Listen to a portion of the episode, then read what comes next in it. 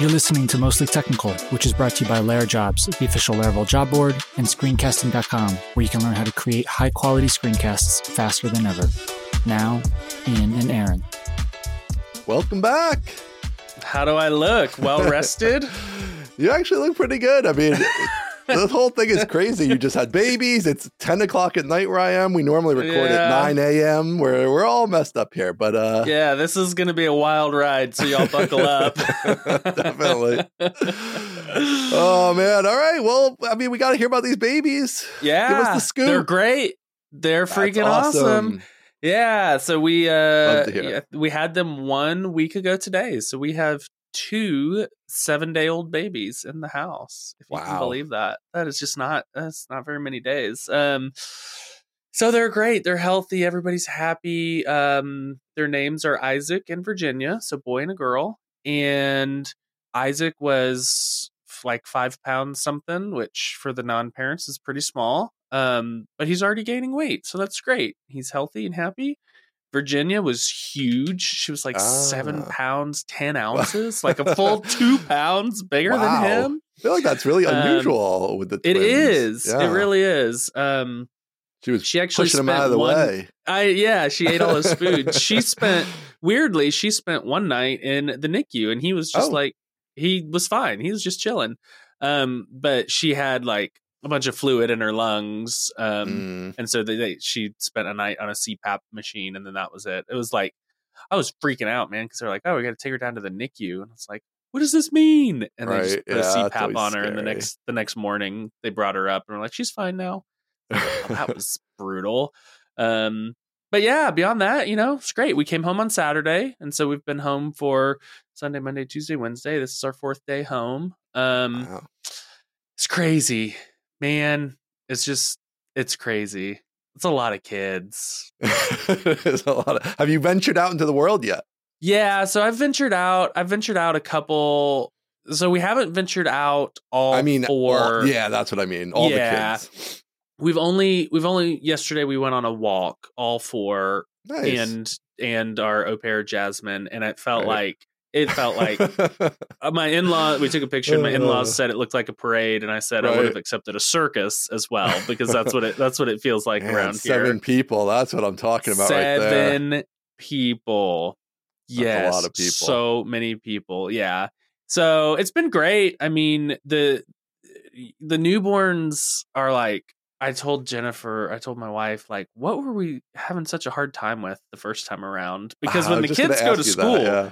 When the kids go to like the big kids go to school, they're two and a half. They're not very big. When the big kids go to school, air quotes, um, we just like we feed some babies and then we put them back on their little their little boppy things, their little beds, you know, all snugged up Right, in their right. their little wraps. Swaddle them and Yeah, and they fully sleep for like two two and a half hours until it's good. until it's time to eat again. And so literally, I'm like.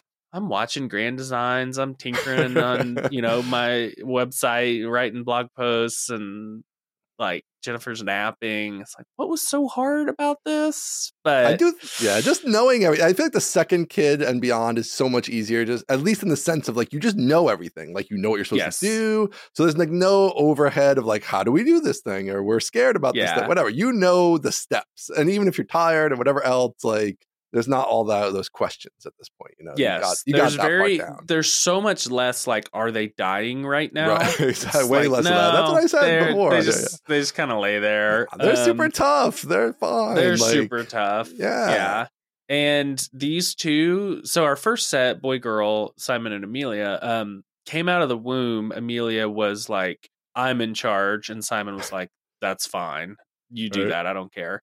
With these two, they're both super chill so far. And we'll see, wow. you know, we'll see if it holds. Like they haven't even reached their, you know, full like 40 weeks yet because I think they came out at like 38 weeks or something. So they're still kind of just like, you know, incubating. They're still sleepy. Right. Um, Right. But out of the womb, Amelia was like, I run the house. And these two are just totally different. So hopefully we got two chill babies. We'll see. Wow. Yeah, that'd be great.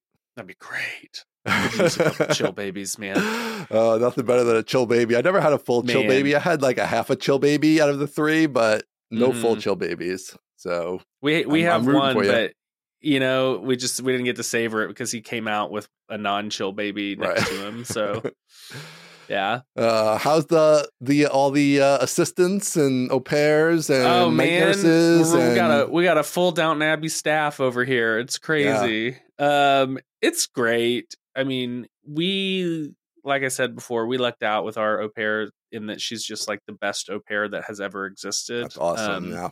and has continued to be. You know, when we were in the Mhm. hospital, the big kids went to my in laws' house for like five or six days, and the au pair um, stayed here, like slept at our house still, but went over there every day um, to do her Mhm. hours over there.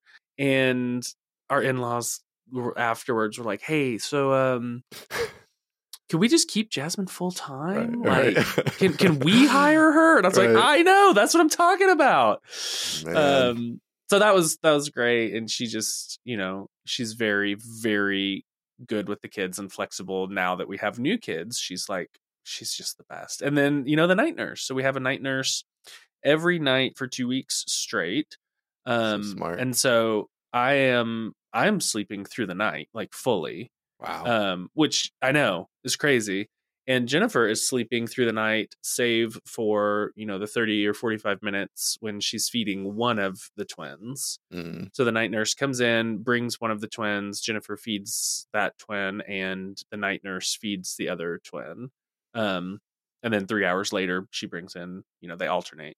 Um, so it's great. Feel you know super rested. Um, I'm you know I'm glad I'm on paternity leave because I'm doing a lot more with the big kids.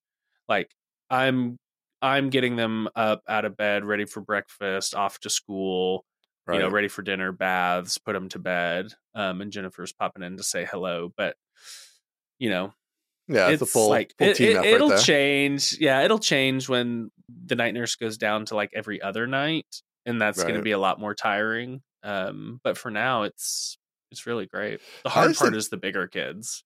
Yeah. Oh, for sure. I think so in some ways because they they just always need stuff, and like the little ones are a Yeah. little whatever. They're still little. The the the bigger ones are running around and doing things, and they got to be Yeah, and places feeling like- and all that stuff. Feeling a lot of feelings about you know right. Oh yeah. mom how's and dad being going? busy slash mom being in the back with the little babies um it's okay i think it's Yeah. going okay um i think the headstrong girl amelia is having she's having a little bit harder time and is acting out a little bit. Yeah. and that's been real that's been really hard for me because our little son is just so like sweet and shy and you know kind and she kind of like pushes him around. And so there's been a little bit of acting out and i'm like oh gosh like this is really difficult. Um so that that part has been you know and, and the brunt of that is falling on me solo right now well i guess me and jasmine but you know jennifer's primarily caring for the little ones and i'm primarily caring for the big ones and so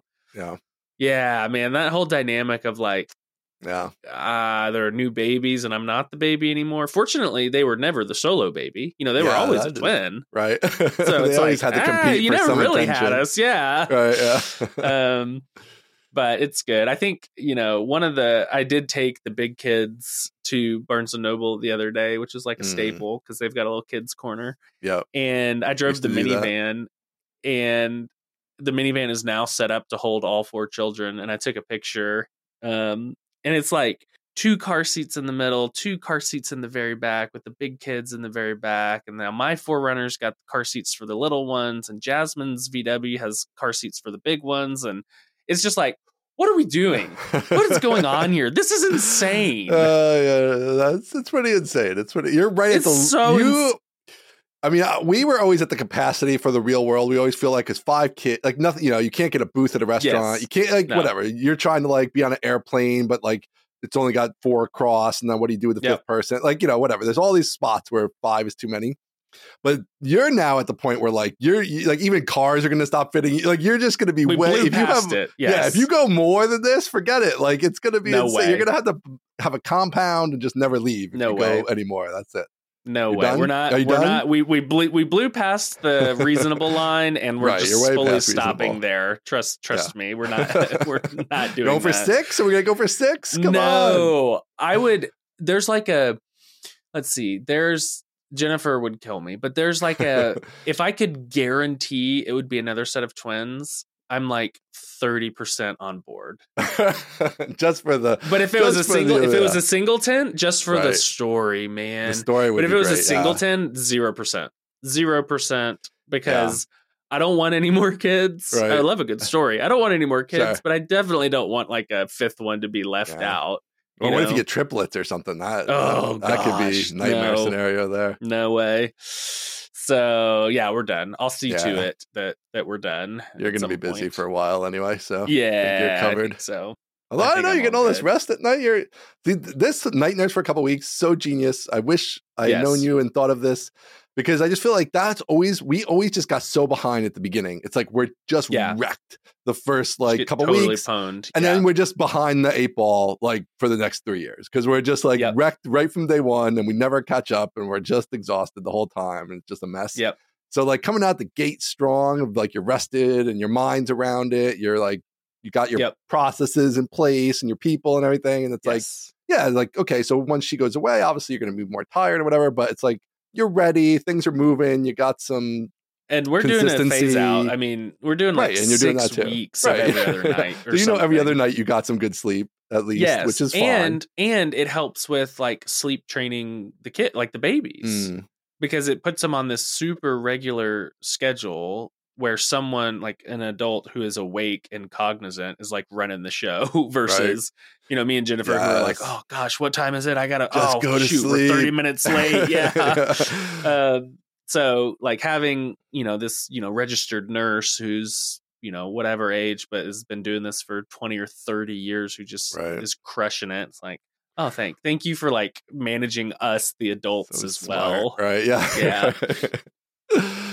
Wow, well, it sounds great. Everything's going Yeah. well. Kids are good. Stuff's happening. You're I'm rested. thriving You're yeah thriving. The- the best days of my life yeah Yes, exactly. it's crazy and you're still on the, the- your grind years too. We're we're recording a podcast. It's the 1st we're week. gonna the, the show must like- go on yeah Uh, Listen, you go it. to you go to Vegas and suddenly we can't we can't record a podcast. I have a million children. It's like, let's go. We got to record the pod. yeah, you're you're uh, you're on top of it. What can I say? I'm still Yeah, catching up on my sleep. That's why I'm like I'm I'm so far behind. I know. You're I want to hear. You're, I you're want to more hear rested all. than me. well, it, we're doing it. We're doing it at 9 p.m. because the night nurse got here at 9 p.m., which means like I'm fully right now. I would you know traditionally be in bed, but it's like all right, I, I'm You free. I can do something. Yeah. Yeah, exactly. Is Like. I'm not needed out there. Yeah, so I, yeah, I'm at the office, which is in town. So I'm in town, uh, which is fine. I actually came into work at like noon. I was like, all right, I'm just gonna like work through till uh the pod. So that's And you got yourself you got yourself a nighttime drink over got there. some. We got some the Balvenie. Uh, Look at that. There you go. It's probably Look at backwards, I don't know. you. This stuff is very good. Highly recommended. The Balvenie uh, 14 rum casks. Very good stuff. Very good stuff. Well, I'm ready. I'm ready drink for the to the kids. Yes, to to the kids. kids. I'm ready for Yes. the uh, for the takes to increase in hotness as the drinks go on. I know. I should have been drinking this whole time leading up to this. Then I could have just. Yes, be, you I was too worried. I'd be like, oh, I'm going to be too exhausted. So I just started drinking. When we do a holiday, when we do like a holiday episode, like a crossover with somebody, Ah, we need we to go. we need to have some nighttime drinks and just go for like three hours and see Ooh, see what comes out. idea. Oh, I like that. Be idea, fun, yeah. right? Even maybe even that one streamed or something. It's like, hey, come join That- us. Like streaming have that drinks. would be a lot of fun. Yeah, that one could just be like a live episode where, yeah, some other gr- crews with us and people. We can be on Twitter chatting with them or whatever. That would be fun. Yeah, we should do that. So like one of those days in like dead week. So like December Right. 22nd or something where nobody's Right. doing anything. Everybody's Yeah. like, I'm basically checked out from work. Everybody's stay up late and hang on the pod. Yeah. Yeah, that'd be All fun. right, we'll do that. I like that. That's a good idea. Oh man, so all right, I don't know. Should we do? Should we do some actual stuff then? are we? Yeah, we, just we some caught up? content. What are we here? We gotta we gotta do the content. Content for the Alright. content gods. Well- Let's go. so that's so this is also so I went to Vegas. Whatever, we don't need to cover that too much, but um while just before I left and while I was there, our database had this big implosion. And so this is also part of why we couldn't pod that day. I've been dealing with this stupid database stuff. That's right. so I don't know. You're you're the database man. Maybe you'll have some insights for me, but I can lay out my tales of woe. Yeah, I want to hear from from what I saw on Twitter. You upgraded from five seven MySQL five seven to eight, and five seven Right. is officially end of life, Right. right? Or short, so very ex- shortly, or is yeah. Yeah. like within the next week or something, that kind of thing. So you upgraded five seven to eight, and then just got totally hosed. I mean, the Don't do don't, Also, the- nobody should do this. Just stay on five the, seven. the Let's just tweet the tweet got some some numbers, so maybe there. you know maybe people it was like worth it in the end. Yeah, it's worth it for the Um, podcast. I don't know. yeah, for my- exactly. My, sleep is suffering, but the podcast so thriving from it. I saw the chart. Explain the chart and then explain like what actually happened in the app. Was it was it trouble? Yeah, so it's like, well, all right. So we upgraded and we figured it'd be fine. Even upgrading was a bit of a nightmare because we're on RDS, Mm. AWS RDS, and which is a very good service. We've been very, very happy with it. But they're not the best support wise, right? So like Not AWS with anything is not managed support. service. Well, yeah, it is managed. It's managed, but then if you need anything, it's not managed. They're not going to help you with that, right? So like, okay, so we had the, the our database has been running forever, like I don't even eight years or something like that. So uh, whatever. There was something we were trying to use their new blue green uh deployment scheme, which lets you like kind of instantly flip over to a new Yep. server on a new version and stuff like that. It's all magical. Great. So, but we couldn't. It was failing when we tried to flip over because there's some table that had some stuff in it, whatever that is, Yep. and it was a table we couldn't access. So it was like some kind of Oh, system table that we couldn't even do what needed to be done. So, oh, so we had to go through like the many layers of AWS support to get to the team that could actually touch your server, that could actually do the thing. So they did the thing, Mm. great, fine. Did the blue green deployment, fine, everything's great. Uh, and then like a day or two later, it starts acting funky, blah blah. blah. We go in there, like so. I never think about this server because it's been so perfectly reliable. right. Like it just absorbs. We have hundreds and hundreds of customers, uh, over a terabyte of data. It's fine. So I haven't even looked at it in forever. So it's, it's acting weird. I go in and look, whatever. The CPU's all crazy. I post that chart that I tweeted out. Um, but really, it wasn't actually the CPU. That was sort of a fake, a head fake. Uh, really, what's happening is that it's lo- it's running out of memory, and then it's swapping, and then everything goes crazy once you start swapping. So Yeah. um, yeah. So we we've come up with a few tricks to keep it from swapping. Um, which is basically to the best one. Do we had flush tables on like a script to run every hour, which is fine, but doesn't do that much. Uh, the best one is to change the value of the InnoDB buffer pool. Mhm. Um, just change it at all. Uh, so I go back and forth between two different numbers, and then that causes some internal flushing, more significant flushing of the buffer pool and memory. Not just then- change it. You're you're like toggling it back and forth. I mean, I'm just So, like- toggling it back and forth so that it kicks off this internal process that clears a bunch of memory. So that happens like once a day. So once a day, I do that. Um, obviously, this is not sustainable, but this is just to keep everything like kosher. Um, there is some, there has been some improvements because we had to, we reran um, analyze table on all the tables. Mhm. And so I think there was some like query execution stuff between five point seven and eight. Stats were wrong and stuff like that. So it was making bad execution plans. So that has helped, but over 24 hours, it will still start to tend down. You know, the freeable memory just trends down. So uh yeah, so I've given up on AWS support. I've just hired Percona, but you know, got to get on their schedule and blah blah blah. Those guys are really good. We used them once before, and they know their stuff. They were like, "This is all we've done all summer." They're like, "We have I'm just done sure. a million five point seven to eight upgrades because it's not too good in so many words." Yeah. Um. So yeah. So that's where I'm at. So I don't know if people have ideas. I'd be happy to hear them before I totally pay many thousands of dollars. But at the same time, I would pay Yeah. I would pay twenty thousand dollars right now to just have this fixed. So like, I'm fine You paying could- them to do it. But this is this is this is I'm off the clock. This you should pay way way less and just move to PlanetScale. I don't Well- understand why you want to continue to manage this yourself. Sure. Well, there's two different things there. One is that I, I don't know what the actual cost is going to be. I'm assuming it's actually quite a bit less than twenty thousand dollars. But Uh, Um, we'll see.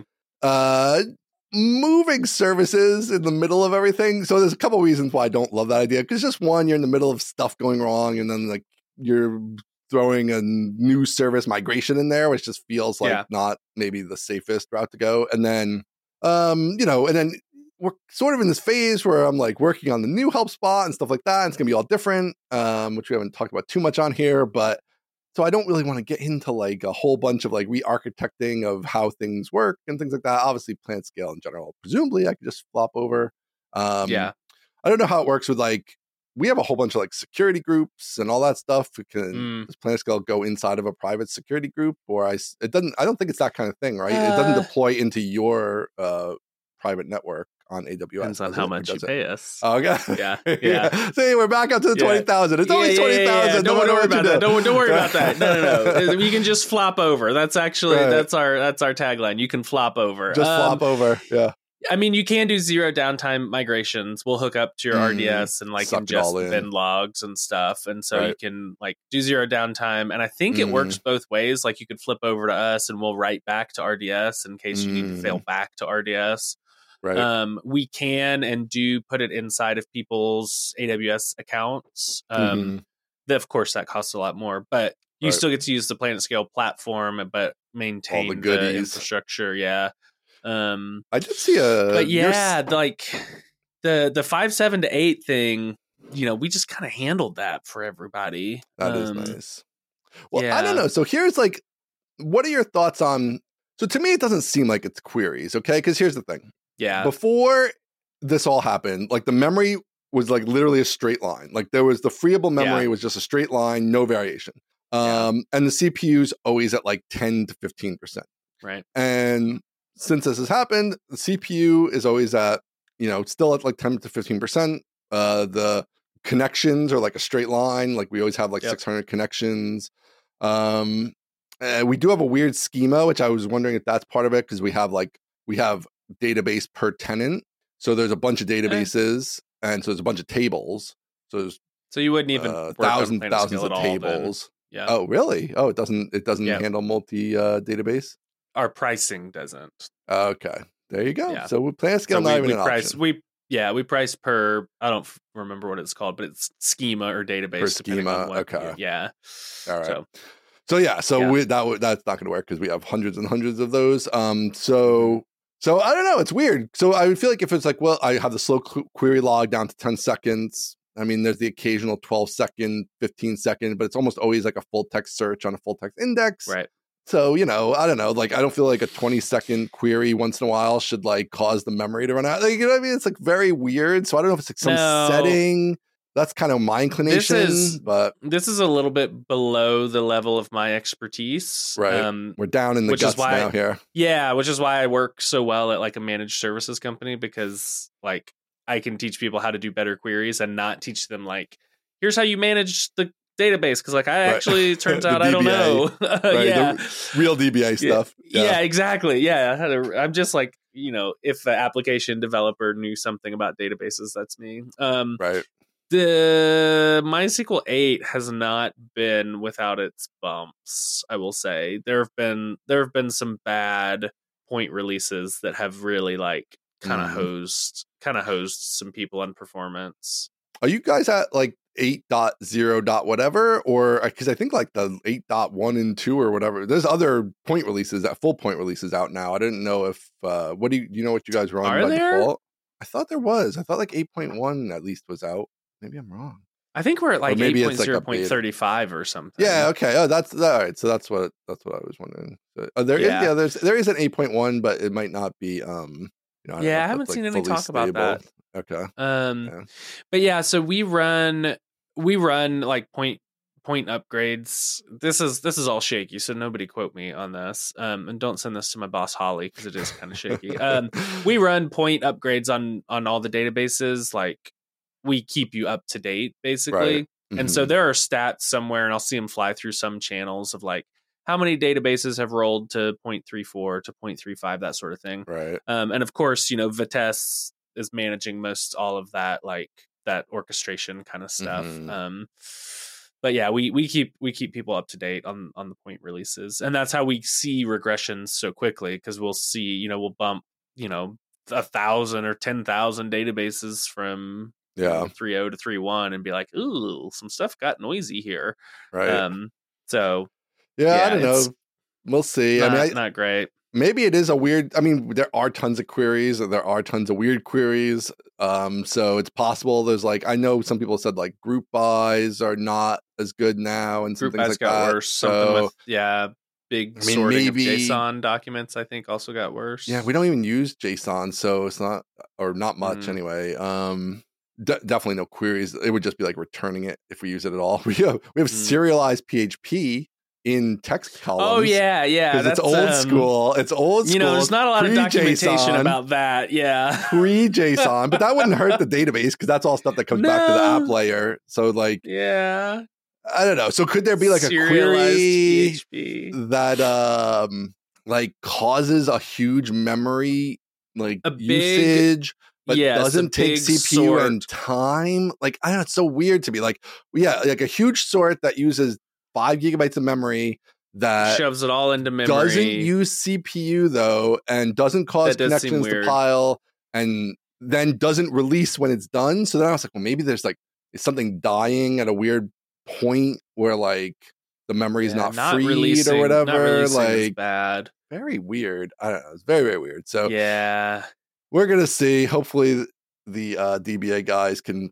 They seem quite confident in fixing it, so we'll see how Oh, it yeah. goes. But um, That's how they sell you twenty thousand dollars for ah, of consulting. I mean, you know, when you come to them desperate, you're like, You're I'm- not I'm buying desperate. twenty thousand for me. I told you I don't know what's going on.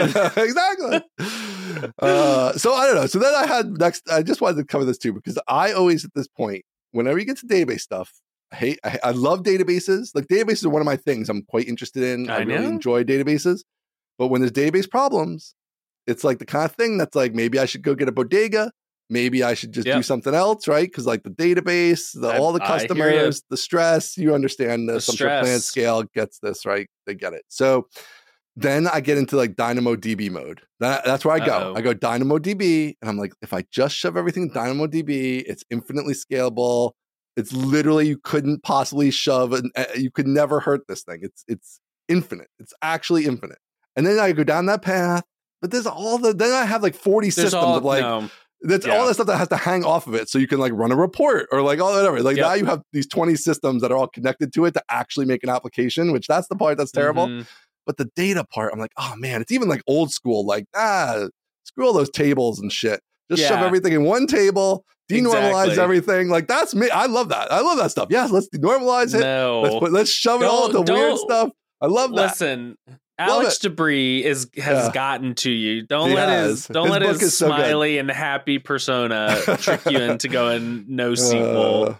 Uh, with the uh, tiny caveat, I don't know anything about NoSQL, but the tiny caveat that all you have to do is figure out your access patterns up front before you do anything else. I mean, now That that you're 20 years stressful. in, you you But could I could probably do you'd be fine. You would be Yeah. fine.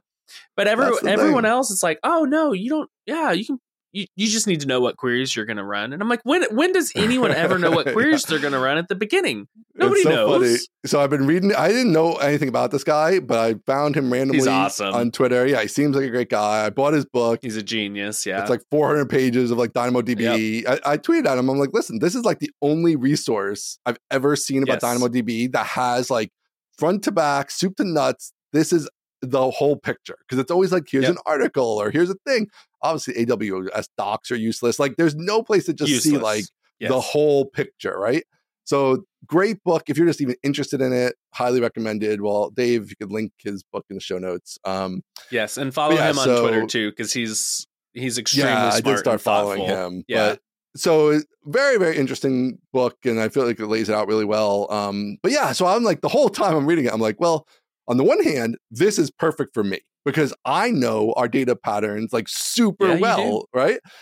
And then on the flip side, I'm like, how does anybody else use this thing? Because unless you have been building this app for like 20 years, That's like I have, how, about, the, yeah. how the hell do you know your data I access patterns? there's up no idea. Yeah. I mean, maybe if I'm just like an internet of things and I have a light bulb and like the light bulb only ever sends me like, you know, data logs or like, you know, whatever, it was on, it was off, like it's very straightforward. Maybe. But like a real application that's like a B2B SaaS type app with like, you know, what you would normally have like 90 tables or whatever to build Yeah. and like I don't know. How do I know my data access pattern sufficiently no to know what I have to do?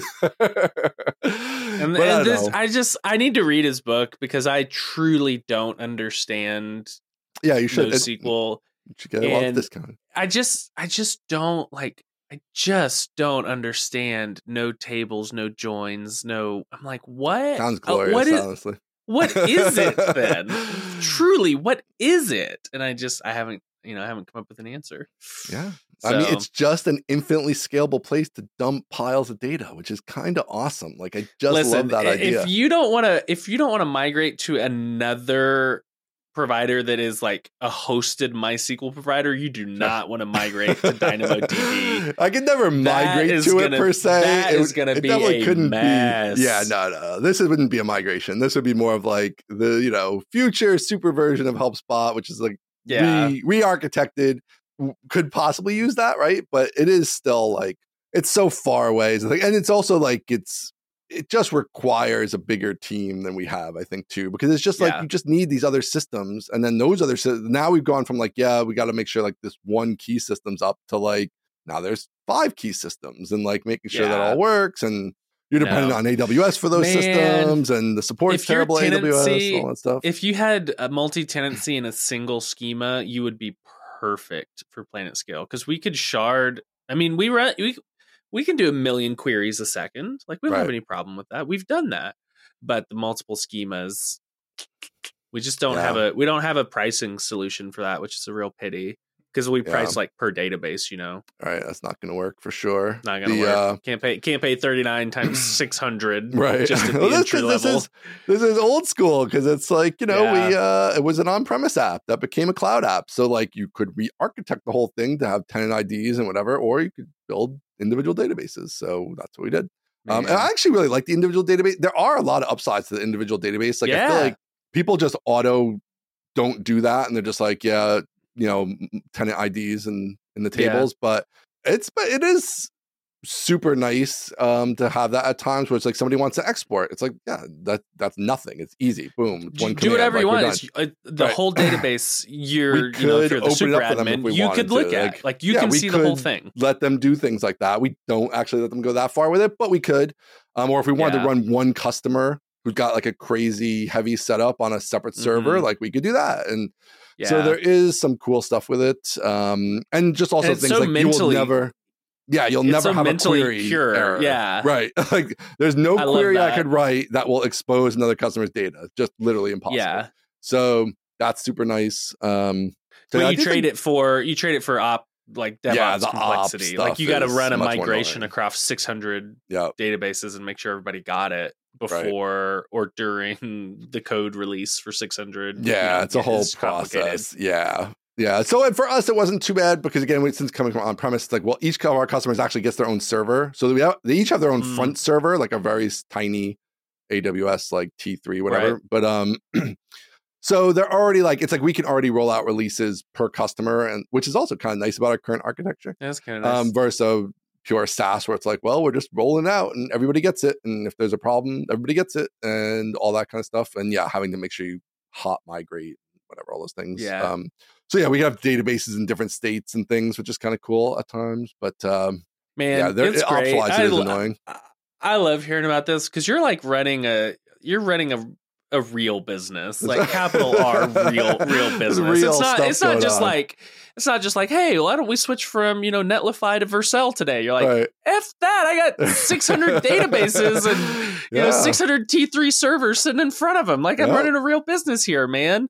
I got and just, I serialized. PHP in a freaking column. Yeah. All right. I wouldn't. I wouldn't out. lead with that, but yeah, we know that is the mark of like I've seen some things. I've been running this business for a long time. This is how we had to do it back in the day. We didn't have your nice little JSON. It was like, well, I could put it in XML, which is super annoying. It has its own weird and like man. also no good XML parser. I could put it in XML theoretically, but like not actually a nice way to get it there or a nice way to get it out. Or I could just I serialize as never PHP. Thought. I never thought I'd get hit with the. We didn't have JSON in We my day. we did not have JSON in my day. we didn't have JSON in my Nope. day. Crazy, man. I know it's so crazy. Oh, and, and that stuff's still in there. It's not like I mean, lot, yeah, whatever. There's tons of parts we've updated in different ways, but there are still some parts that have some stuff like that, and it's like, yeah, whatever, it works. Man, the first time I felt super old in web development was when somebody Mm. said, "Where do you host your front end?" I was like, "Where do I host my front end? My front end lives in the browser. It's- the client has my front end. What do you mean? Where do I host my front it's end? with my back end all together on the same server. I send the front end to Every the client. I don't understand the Yeah. question. That's so yeah, funny. but didn't have JSON back in the day. That's a different, yeah, different Yeah, era. man. whole different world back then. So it is That's fun wild. playing with this newer stuff I've been messing with and being like, yeah, we got JSON. We got we can query the JSON. We can do all kinds of stuff. I don't know why the databases Yeah. don't make it nice to query the JSON. There's still like a little disconnect between like everybody's got these JSON columns, but then they don't. Wonky syntaxes and stuff. Yeah, or even just doing it at scale. It's like, yeah, you can query into the JSON, but they're always like, you really shouldn't query into the JSON. like, No, or you got to build a computed column Yeah, or whatever. okay, yeah, you do have to do that. yeah, I'm saying like it's a whole thing. And a computed column is kind of a BS because like then you're because here's the thing. This is Oh, all no. one of these Don't like come for computed columns. That's my that's my columns. favorite. I I mean, I love it. I love a computed column, right? It's fine. But here's the thing. It's also f- like fake because for real use cases, it's useless. Because What like do you mean? we ha- real use cases, it's useless. because here's the so here's our use case, right? Where it's totally useless. So Okay, one of the so problems this we is have just for the record. This is one use case, but this is a on. very common use case in real business applications that you won't Okay. find with these people building their little JavaScripty things, but real real businesses have this problem, which is that okay. we have big customers Yeah, who want a lot of custom fields. yeah, they do. And Okay. MySQL has a limit on how many r- columns you can have in a table. And it's Yep, based on like the columns, width yep. of the thing, whatever. Yep.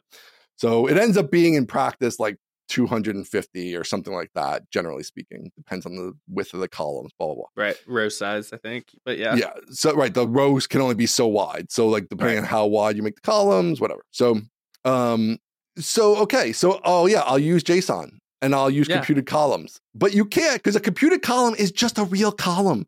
So you have the same exact limit with a computed column Wait, as a real whoa, whoa, column. Same exact limit. Back up, back up, back Yes, up. sir. You just you you explained some problem, and then Uh-huh. you were like, uh, uh, JSON, and you said it doesn't work. So what? Did, what? What, what is work, the but middle? it's uh, trade-offs. What is the middle? So you put all of these custom fields into a JSON column, Right. You so can you can that. just blow up a big blob. And Which then I'm what are you probably gonna do at some point. What are you doing with the computed columns? You're trying to then parse So it here- back out into into computed Right. columns. Well, that's what you would have to do, right? That's not what you have to do, but that is No. a. All right. So if you want to efficiently search with an index inside JSON, what's the solution? You put a computed column. Yes, exactly. So you So have here's the- but- 200 but- but- separate fields, or why are you? 400, Why or are you? 500. No, no, no, Okay. no, no, no. This You- is all right. Give me the structure. Give me the structure, No. baby. no, We're learning. No, no, no. I'm excited. This is this is nonsense. Drop some So, knowledge on me. You you drop a big blob into JSON, right? So you got your whatever. You got your 50 is it 200 maybe it's 200 fields you drop Right. into json right presumably you've got a few hot columns or hot fields that people search on right? So we'll Mhm. say like category uh, i don't know what you do but Right, category whatever. t-shirts right? It doesn't Yeah. matter. You're you're ecom now. So category size you know price whatever. If those are the 80 90% use case those become first of all those maybe become top level columns but like you know manufacturer and material and all those other things that nobody ever searches on you don't need to Mhm. search on. You can still you can still search on the json blob Mm-hmm. without breaking it out into an indexed column. That's fine. Also you don't have to create the column. You can just put a functional index on it. So you could like you you don't need to have the column that has its own limit. Indexes are 64. There's less the smaller limit. Yeah, that does have its own limits, but you don't have to like break them out. And you could put one on, you know, size and category and whatever as a Okay. computed. So there there are ways around it. But if you're shoving it all in JSON and then recreating columns out of it, Okay. I think But that's here, here's what I'm going to tell you. So here, so here, so here's here, here. I'm gonna I'm gonna bust out the real on you. This is the real All deal. right, tell me. Where- Tell here's me. where here's where you are yes. incorrect. Um, Wow. Well, here's where I don't have all the information. Let's well, start yes. there. So here, here is the here is the thing. So HelpSpot, right? We Heard have HR HR departments using it. Okay. We have e-commerce retailers using it. We have software companies I using it. see. Right. We have Mhm. manufacturers using it. Yep. Yep. Yep. They are adding custom fields for their own Yep. uses. Could be. I have no idea what they're doing. Right? They're just like Right. custom field to store an address, custom field to store uh, plan type or whatever. Right? Right. Okay, fine. So the only way to then do this is that I have to then ask them in some form or another, will this be a column that you're using a lot and need to search? Right? It starts to get complicated in terms of like, yes, if I have a predefined use case, I can define those indexes or maybe Okay. there's Mhm, I make mhm, things into real columns, right? Whatever. Mhm. But when the customers and the users are just out there doing it on their own, they don't know that a filter means that they're to going to have to query an index and blah, blah, blah. So, yes, could we then architect some type of like we're tracking what fields are getting filtered Bingo. on and things like Yeah. that? Potentially. But now, okay, so that here's just second. No, so in- definitely. but so here's the thing in our current architecture, that could work. So our current architecture builds columns. That's what it does. Great. Real columns, which has tons of awesome benefits because you have Yeah. like the data type, it's got Totally. It's indexes, it can It sort, it can all those things. It's just better, right? Fine. Yes. So if you're building a pure SaaS app though with a multi-tenant in a single database, you're again back to a situation where like people are building custom fields, all different uses. I mean, now I would need thousands of index. Right? I can't. It's impossible. I can't index that many Mm. things. So then you have like, do you do like the EAV type situation? Do you just do? You know, my current thinking on it is more like I'm going to find other things to sort of use as indexes, like Right. date ranges and then like let the To database the churn through the Yeah. JSON in the smaller data set, right? Or Mhm, whatever. mhm, mhm.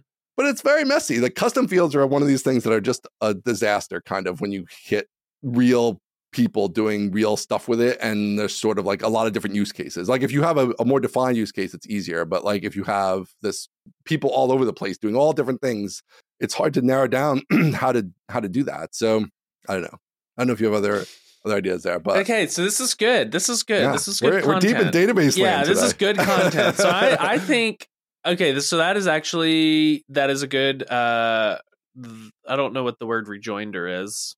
I don't know what that word. Hmm, is. I like That's this one. I, I- hope we're, I Yeah, hope we're yeah, making yeah. up words here now. I love it. A, rejoinder. I need to let, you. us define A rebuttal. rejoinder. Rebuttal's what hope- I was looking for. I hope we just no, invented a word is here. great. A rejoinder is a reply, especially a sharp or a witty one. Holy That cow, was a rejoinder. That This was a is a- rejoinder. Ladies and gentlemen, this is a man who just had twins And I seven just days ago. independently derived rejoinder. That's amazing. Oh, That I'm the one incredible. drinking. I thought you'd be. You're, Yeah. you're just pulling this out. Oh, that's crazy. that's the show, ladies and gentlemen. There Let's we end go. We should just we should just end right there. Totally. Wow. Well, Ian, good rejoinder, I must say, on the uh, on the custom schemas thing. So I think the Uh, interesting part is mm. what you'd say, like you know, one row. Let's say one row is you know storing something about uh, ecom, and the next row is a different tenant, so it's storing like HR data. And so the JSON blobs are totally different. So how do you define right. how do you define what the hot attributes that you're going to index are? That is Right. interesting, and I don't have a good solution to that. However, Mm, I wonder if you could get away with like you would still have to know that for tenant one, you know, the the hot attribute is like plan type, and for tenant two, it's like t-shirt size or whatever. You would mhm. still need to know that, and you'd have to either ask that or infer it based on their usage, which I think would be interesting. But I wonder if you could store the attribute name alongside the JSON and create basically like a um kind of like a obscured or abstract column that's basically like search value one and for Mhm. some people that pulls one key out of the json and for other people it pulls a second or like a third key Mm. out of the json i would have to look into that because if that's Mm. possible that would make very a very interesting video for planet Mm. scale hmm Oh, there we go. Much we to consider. Okay. yeah. yeah thank yeah, I you mean, i there, appreciate there that are like a bunch of different. I mean, obviously, there's like, I mean, I've you know, this is an area I've gone pretty deep on. So there's like the EAV tables, which are Right. very interesting because you get a lot of the sorting and different benefits, but are Don't actually pretty complicated like, query. Yeah, there's a lot of weird times? querying that has to go on. Yeah. Um, and then there's like dump dump everything in JSON. Um, and then there's you know building columns. Then there's like obviously in a multi-tenant single database, you can't really build dynamic columns like we do Right. currently, but you could do the like, hey, there's there's 50 custom fields. That's what you get.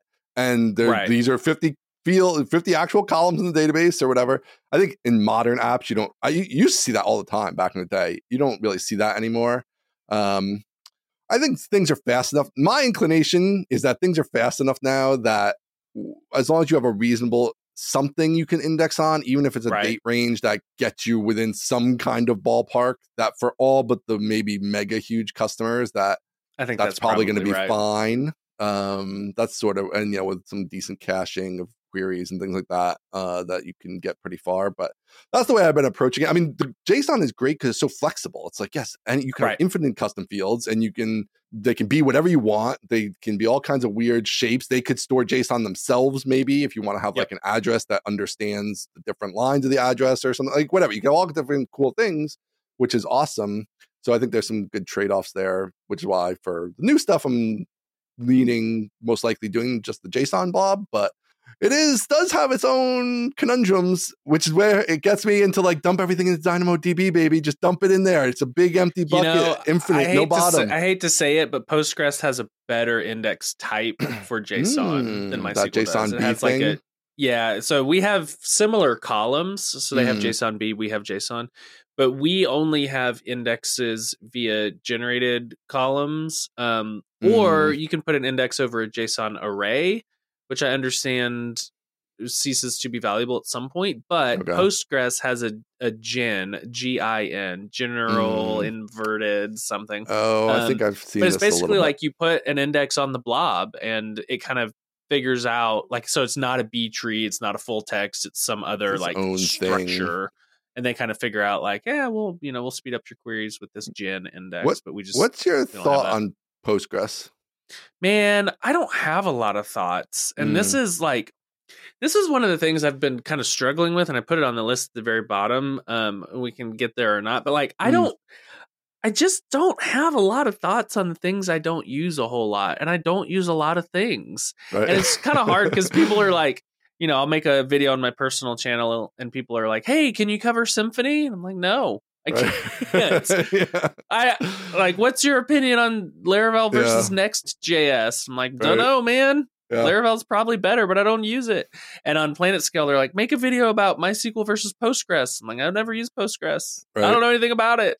Right. Um, so I don't know. I think from what I understand, Postgres is much harder to operate and scale at like the operational level, but that Mhm. doesn't matter to to a lot of people. Um, Right.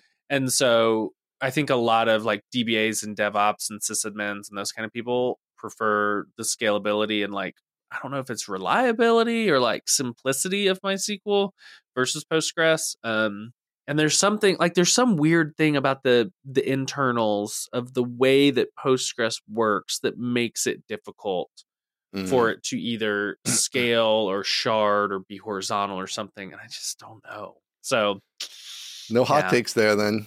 no, no, No. hot takes. I'm like, I don't know if you use it, it's fine. Yeah, I always feel like on paper it's better. Like you're like, oh, it does this. Like it has this fancy gin index, right? And that looks cool. Like Mhm. there's all this paper benefits. I feel like, but then, yeah, I don't know. I used it once for a production system, which was a gigantic mistake because I was like, oh, this is the Mhm. new hotness. Let's use this thing. This Yep. is like ten years ago, whatever, on a, on a thing Taylor built, actually Taylor of Laravel, and Heard of him. what whatever. It was like we'll use Postgres and blah blah. blah. So first of all, the query language is a little bit different, which I don't care for. different.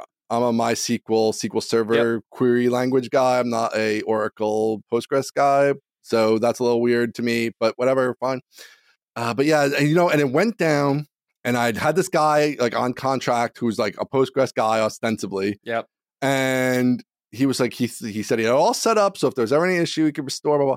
So I was like, okay, well, we need to restore because shit's down, it's all broken, and customers are mad, blah blah. And he's like, oh man, and it took him like 12 uh-huh. hours or something. You know, it was like a whole production.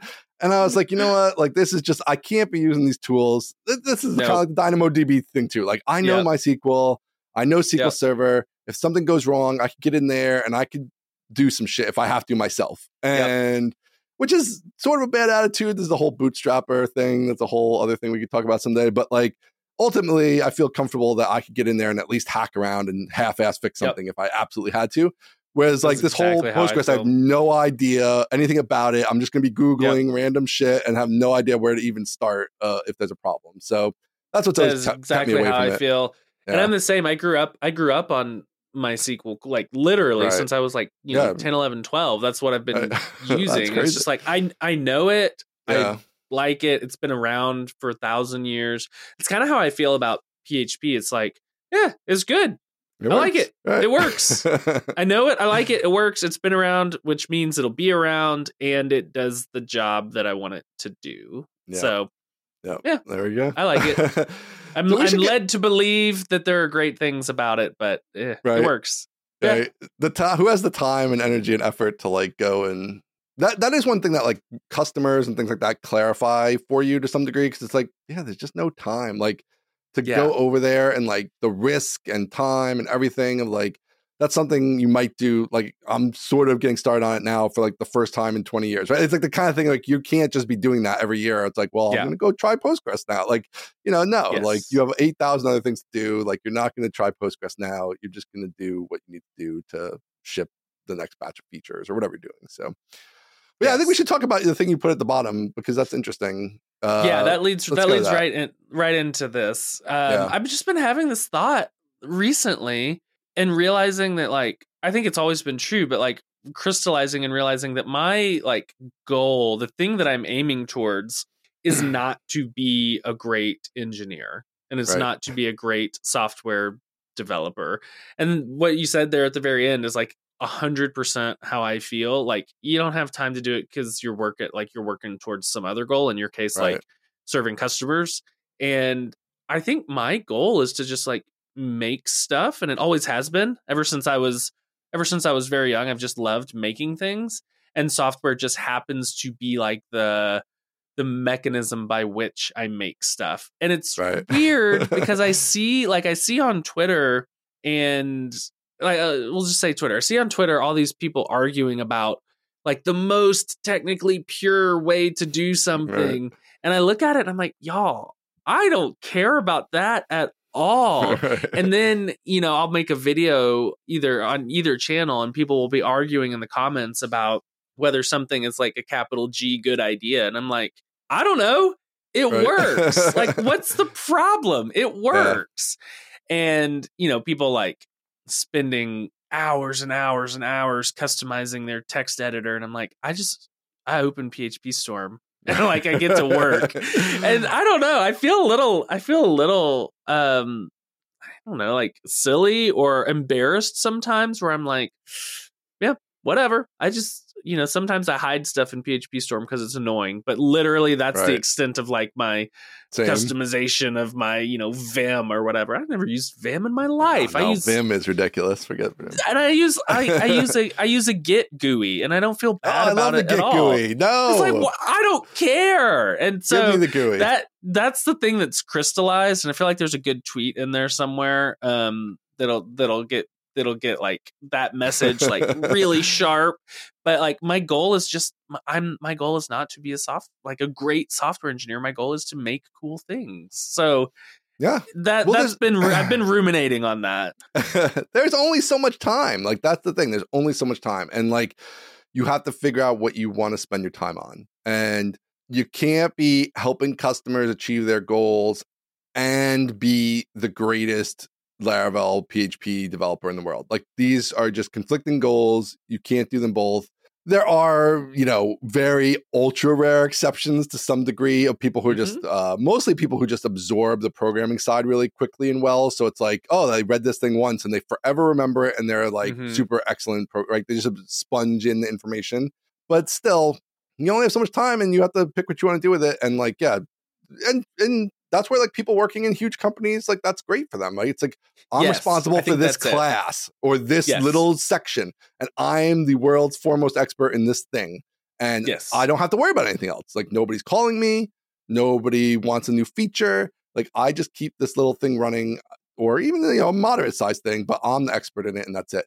But yeah, if you're more entrepreneurial, that's not always a trade off you can make there. It's like, yeah, I can't be the best at lots of things. I can't be the best at anything. Like I'm not the best At at, anything. anything. Period. I'm not the best. I'm not the best video editor. I'm not Right. the best database person. I'm not the best Laravel person. I'm not the best open source person. I but I do a lot of those things pretty well, and like that's what I like. That's what I want to be doing. That amalgamation of you know six different things is what I want to be doing. And I think I just feel self conscious sometimes when I see people talking about like see people embedded, let's say in like a you know a Facebook or a Netflix or something, talking about you know all of the things they go through to be the best software engineer that they can be and i'm like oh that ain't me Right. that is just that is just not me Yep. i've got too much other stuff i want to be doing Well, you know, it's funny too because there was um I was listening to this morning the Caleb and Daniel released a No Plans to Merge oh yeah episode. i already listened that- to it yeah Right. So I was listening to that and uh, they talked about us in this show a little bit. And one of the things they Uh-huh. talked about was that they were surprised how much I code. And i know I feel like this is one of these things where it's like, you know what, I I'm not an excellent programmer, but I do know a lot about the problem space of my particular little area, and um, and I've seen a lot of things when it comes to like what users actually do with software and things like that. And so, yeah, I'm like building the software because like that's what got me into this to begin with. It's like I like building software because I enjoy it. I enjoy the artistic elements to it. I enjoy like connecting what users want to do with what the technology allows. And I'm not always doing that in yeah, the the what the Twitter sphere would, you know, give their huge thumbs up to, right? Um, but right also it's sort of awesome because now that's less important than ever in a lot of ways because like Laravel is going to keep me from doing anything not anything super Yeah. stupid but there's a lot of guardrails in place already right around Yes. like what I can do and how I should do it and so there is a lot of help there that I didn't have 20 years ago when I first did it that was just wild west. It's like oh yeah now which is like how all the php things. classes ended up in the database. Exactly. Yeah so uh, there's all this good stuff now and it's like oh yeah it's like fun to be in there and doing it. And so like i can make that decision of like yeah you know what? Like i could hire somebody to like do this but there's an element at the foundational level of an application that embedding the other things i know that are not programming related but that if they're Yep. not in at the foundation impact all the rest of the whole application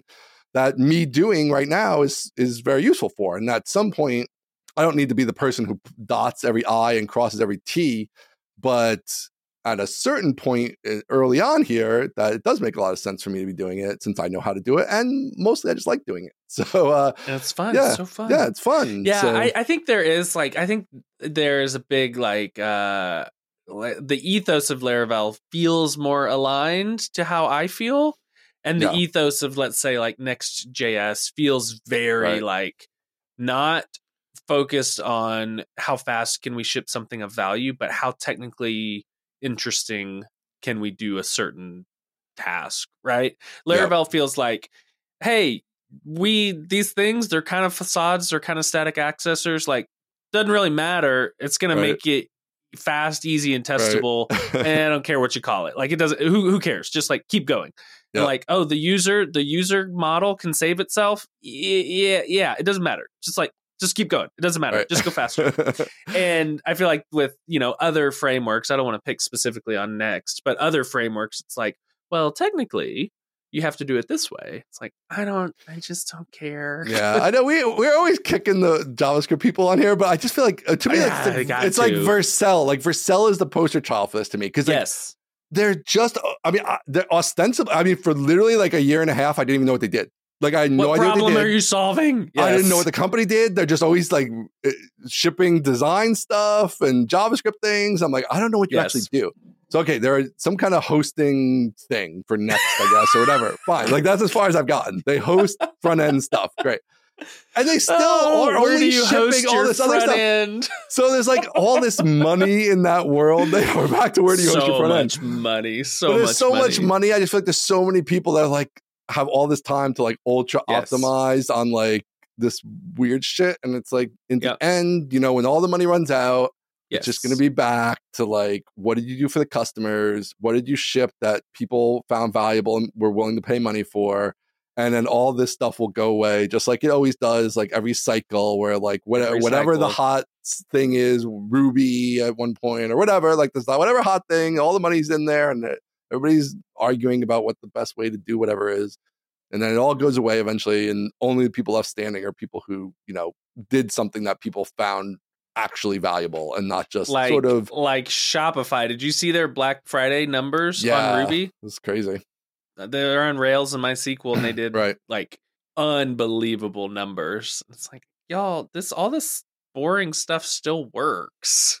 right yeah well that's the other It's thing yeah that was super interesting and they have like a mix of 5.7 and 8 different Yeah. mysql clusters and like all kinds of stuff going on it's like amazing how far you can push this stuff if you know when if you ship something valuable enough then it's like yeah whatever we can just solve this problem with money like we just hire all the good engineers and like they just somehow make mysql scale Yes. to 8 gazillion transactions a second well, um, HubSpot. HubSpot's also on MySQL, and they're using Vitess. They host it. You know, they they run Mm. their own stuff. They don't have any affiliation with us, but they're Mhm. they're running. I think I just did an interview with them before I left Mm. um, for for PlanetScale, and they've got I think a team of five engineers, and they're running you know hundreds and hundreds and hundreds of databases, and it's Right. like. Well, that's pretty awesome. I feel like there's a, like the image I have in my head is like, what is the like what is the thing on the horizon? Because I feel like the thing that I am like headed towards is building something cool, and along the way, I'm like becoming a better developer, right? Yeah. But the thing that I am not heading towards, Mm. I'm not heading towards like right become a 10x engineer or right. whatever if that happens along the way, fantastic, bully for Yeah. me. But like, I am my my focus on the horizon is build things and along the way pick up skills. Yeah, yeah. I'm the same way. Definitely. It's like, yeah, the the programming skills are in service of Yes, the exactly. other goal, right? Like whatever the the main goal is. Um, Yeah, and I think it's sort of interesting because we're in this weird time where, like, on the one hand, it's like there's all these guardrails and things are easier because you have these frameworks that make stuff easier. But then on the other hand, like everything's also way more complicated. Like in the old days, there was like a database and a web server, and that's it. Like there was there wasn't even anything else you could do. And now there's like, well, should I put my you know search engine on? Should I use the built-in right SQL one, or should I have Yeah. Elasticsearch, or should I go to a Meilisearch, or should I do this thing or the other thing? Like every every single component is like a this whole decision tree of Right. like, do I want to outsource this or host it myself or build it myself or like whatever. There's all this stuff, customer expectations of how fast things are and all that. yeah. So it's all it's all gotten there. more complicated. Yeah, it's so much more complicated too. But oh man, so I don't know. But yeah, it's uh yeah, it's I don't know. There's a lot. Yeah. we could go on a long time with just that. But Yeah. What else we have? What else we got going on here? All right, you want to go to uh s- Already an my static site? You want to go to Laravel Pulse? Where you want to go? I haven't looked at Pulse too much, um, but I am excited about it. I think Pulse is going to be cool. All right, you want to go to Yeah. static site first? We should go to your static site. Okay, so I have a bone to pick with. You know, sometimes you Hope put have these energy for cards. You put these cards in, and I'm like, "Hey, man." So, so the card says, "What's up with Aaron's crazy?" What's up with Aaron's Uh, crazy? crazy. Not static, static site setup. it's so, not static. if we well, if we can go to the tape, I'm gonna Yes. I'm gonna rewind. We're gonna go to the tape where we talked about static site generators, and we were Mm. both like, ridiculous. right, Nobody needs them. Just use Agree. Laravel. Totally. And then I, I come out with this great video about how I'm just using Laravel, and this card pops up that says Aaron has a crazy static site setup. So what what do you mean it's crazy? Uh, it's just Laravel. do you? But see, it's not right because I mean, now maybe I'm just misunderstanding what you're doing. okay, let me give the to be rundown. fair, you give the rundown of what your setup is, and I'll I'll, give say the why rundown. it's crazy. Okay. So my site uh, is a Laravel site, full like not Jigsaw, not it's just Laravel. It's pure, just pure. Lar- it's just pure Laravel. Um, the way that I keep track of the content. So on my site, I've got a bunch of like articles that I have written on my site and elsewhere, and videos that I've published on my channel and PlanetScale channel, and basically the the crux of the site is a big list of things that I have done, and you can click Right. out and read them, watch them, whatever. Mhm. Um, all of that is stored in a SQLite database. Um, the reason it's in a SQLite database is because I can just ship the entire site wherever I want. Um, where I want right now happens to be Laravel Vapor, but if I wanted to ship that to fly.io later or uh, DigitalOcean box you know i could do that because it's all just you know self-contained Yep. um so to get static site speeds i have cloudflare which you love active Love investor Cloudflare. Oh man, it's up five percent today. Cloudflare. Let's go. Let's oh, go. you check it every freaking day. Oh cloudflare, oh gosh. So to get the static site speeds, I have this rule in Cloudflare that's just brute force cache. I'm with you. I'm Everything, with you all the way all around. Cash And then and then In- in and, and then okay, so we're on we're on the straight and narrow so far. That's SQLite, boring as could be. Laravel Perfect alignment. Cloudflare, Active Investor. I love it. Okay, so not crazy yet. nope. And so when I deploy, I make a API call to Cloudflare that says blow everything up. I'm coming, baby. Right. And so it just it just kills the cache. Yep. And then the next time somebody requests it, it'll hit Vapor, it'll run through Cloudflare, it'll cache. Yep. What is crazy so that's that? all not crazy. But That, think that's all it is. No, but you're leaving out a step. In the video, you had this whole other step where you do some local stuff and then you push the local stuff to the server. But you don't need to do that What are you stuff. talking It about? could- what are you talking about?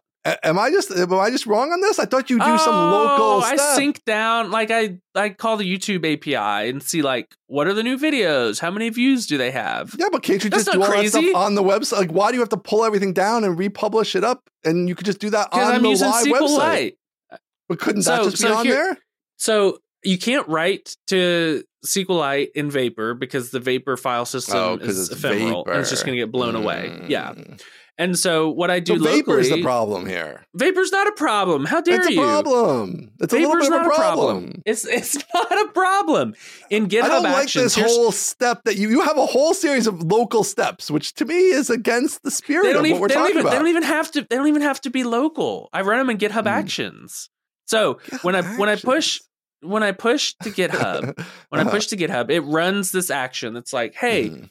Has Aaron published any new videos? Let's put those on the website. So part of this is like gathering digital detritus from all across the internet and putting it somewhere. But couldn't you just do that with a people can see cron? it. But again, see, I think this is like a vapor. It's because you're it. Insistent on being on vapor that you have you can't just have a cron job and a command that does this.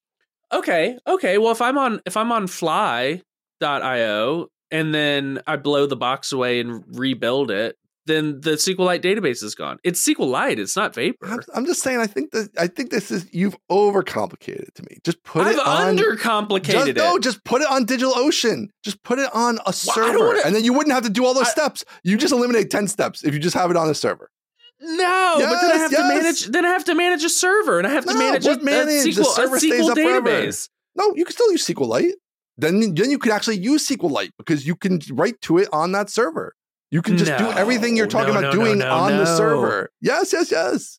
No, this is crazy. This is l- my system is less complicated. No, it's way more complicated Why is it more complicated? because you should never have have, to push.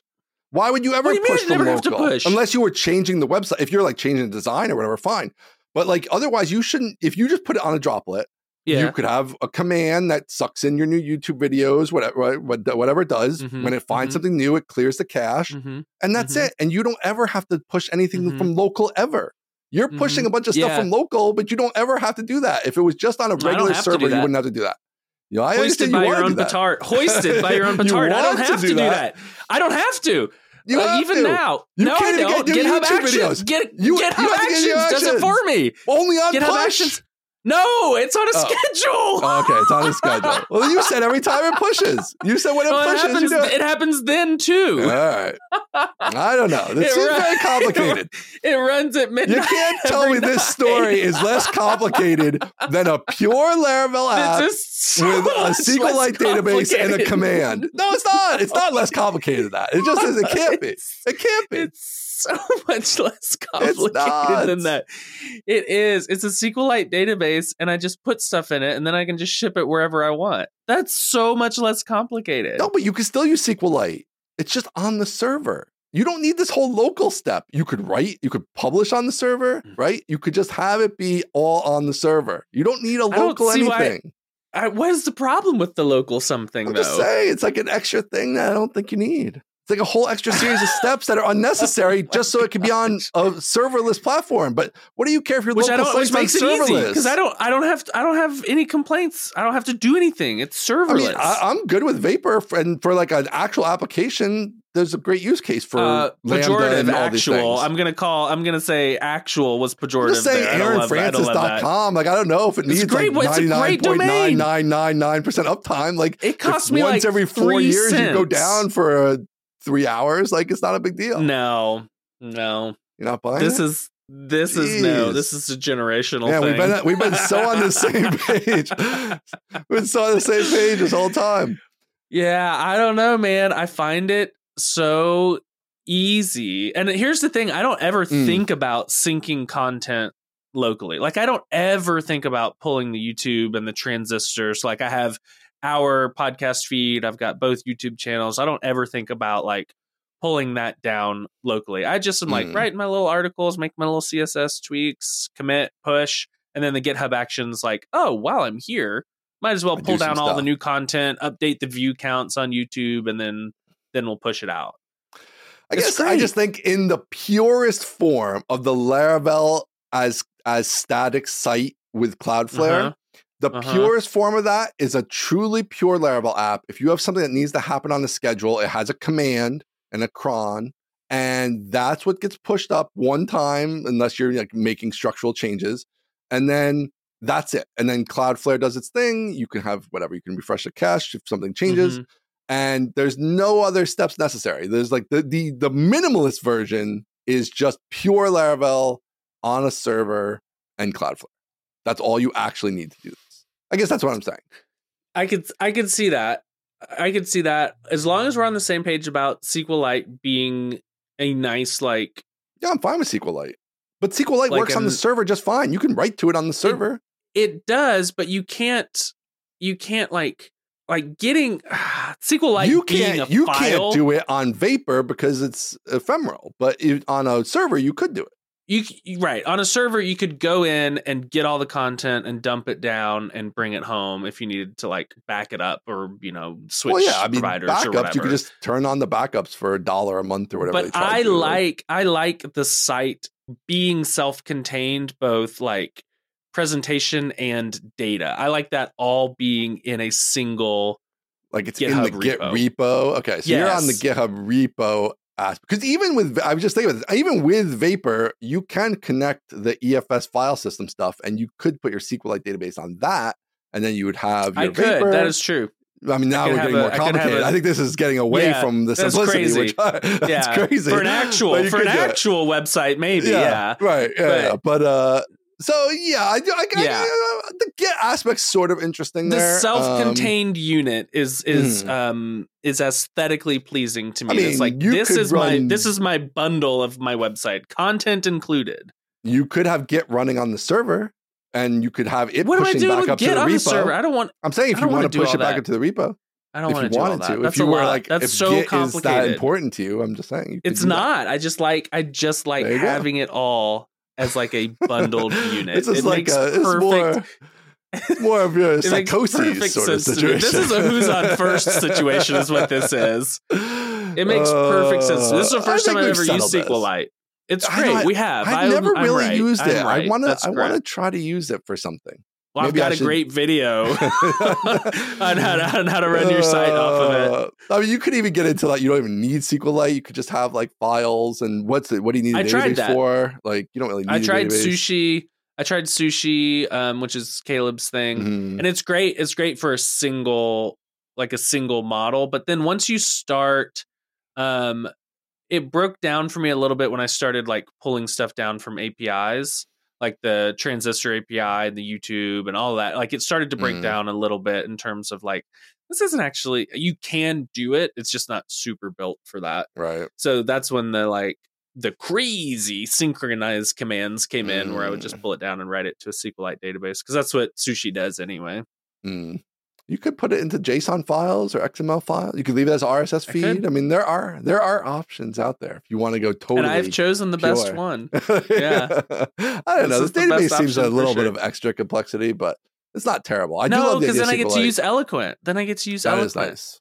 Yeah. Yeah, so I can just say like, oh, you clicked the videos tab, you know, content where type equal, equals video. It's like, ah, I'm just using plain old eloquent, which is nice. You'll appreciate this since you are a man who's built an advanced eloquent tool at yes, one point. tell me.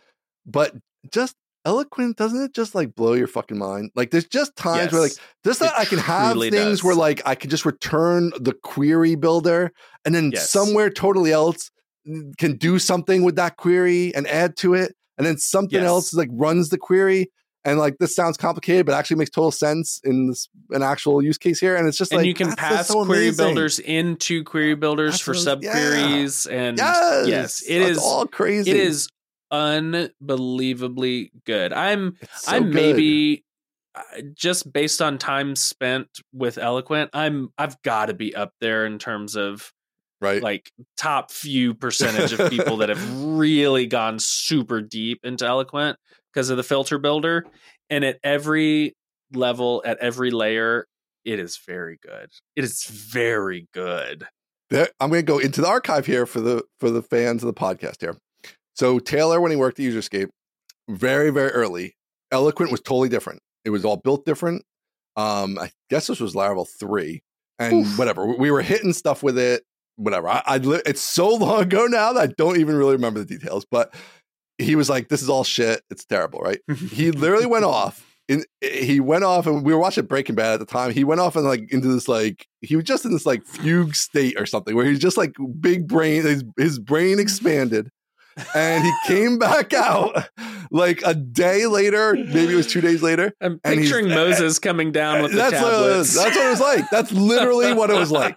And he was like, I cracked it. He's like, and it was just like all built and done. It was like the eloquent you have today, like the core, obviously, there's a million other functions now, but like the core is was is what it is now. And he just like had totally reinvented it. And we were all just like, whoa, like this is crazy. Like it was it was the most insane thing I've ever seen. I don't even think he he I think he he was like, I don't even know how I did it. I don't remember anything. Like it just like flowed out of him. But uh yeah. God, God so wrote it with his own finger It's, it's, it's like a Tupac lyric along Yeah. that line. God's got his hand on his brain type of thing. Yeah.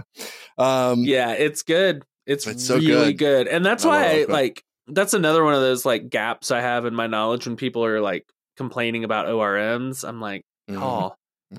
Maybe your orm just sucks like ours is Right. really really good And it's still, and then it even it makes it very easy when you do have to drop down into a raw statement or something. If you yes, need to big time get in and do something super special because you have a weird scenario, like fine, you can do that, and Yep. it'll still do all the niceties around the raw element you need or whatever. Oh, and you can just use a straight DB builder, which works Yep. just like the Eloquent. base builder So, the base like, builder's the great base builder, like you could just I do that a lot, with just writing Yep. straight queries.